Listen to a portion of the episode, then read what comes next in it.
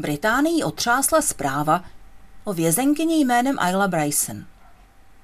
Byla shledána vinou z trestného činu znásilnění, kterého se dopustila nejméně dvakrát, když ještě byla muž jménem Adam Graham. Jako žena byla umístěna do jediné ženské věznice ve Skotsku. To ale vyvolalo bouři protestů. Lidé mají strach o bezpečí jejich spoluvězenkyň. A tak byla Ayla Bryson přemístěna do mužské věznice. To se zase nelíbí Ayla Bryson. Bojí se, že v mužské věznici nebude v bezpečí. Případ s Aylou, původně Adamem, se udál krátce na to, co Skotsko uvolnilo některé restrikce, omezující svobodnou volbu občanů mezi pohlavími. Zatímco ještě donedávna musel každý člověk, který si přál změnit pohlaví, učinit prohlášení, prokázat, že v roli jiného pohlaví, než jaké stálo zapsáno v jeho rodném listu, žije už nejméně dva roky, a ještě sehnat dvě lékařská potvrzení, že skutečně trpí genderovou dysforií. Podle nových pravidel mají občané svobodnější volbu. Prostě se sami rozhodnou. Adam Graham začal se svou proměnou z poněkud výhrůžně vyhlížejícího chlapa s tetováním v obličeji v Isle Bryson v době, kdy na svobodě čekal na soud. Jeho stále ještě manželka zatím vidí vypočítavost.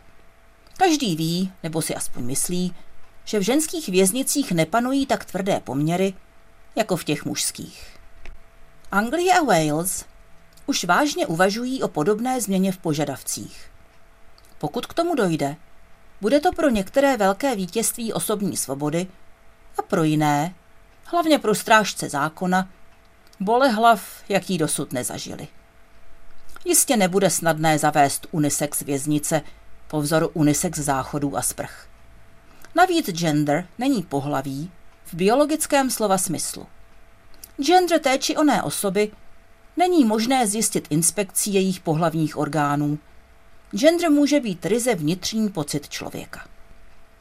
Aby to nebylo tak jednoduché, existuje několik karyotypů, tedy chromozomální výbavy toho či onoho jedince. Běžná žena má karyotyp XX, běžný muž XY. Ale zhruba jedno ze tří tisíc dětí má karyotyp X. To jsou ženy, jejichž tělo neprodukuje dostatek pohlavních hormonů. Jedno ze sedmiset dětí má karyotyp XXY.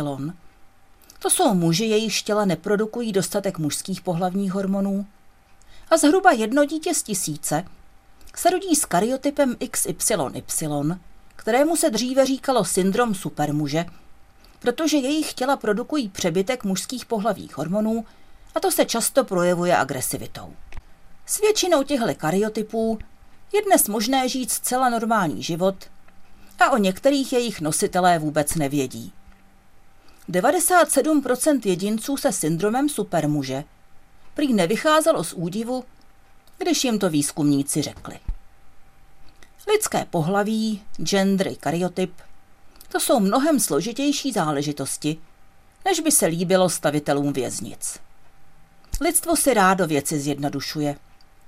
A u lidských pohlaví se mu to povedlo téměř dokonale. Zdá se, že západní svět teprve v posledních pár desetiletích začal uznávat to, co třeba v Indii věděli už dávno. Všechno nemusí zapadat do mustru, a když něco není A, nemusí to být B. Mám radost, že se pomalu, ale jistě zbavujeme potřeby všechny věci i lidi zavírat do škatulek. V nebinárním světě je těžší se vyznat, ale je přirozenější a svobodnější. I když se genderové fluidity dá zneužívat, tak jak se to skoro určitě stalo v případě Edema Grahama, pomlčka Ailey Bryson.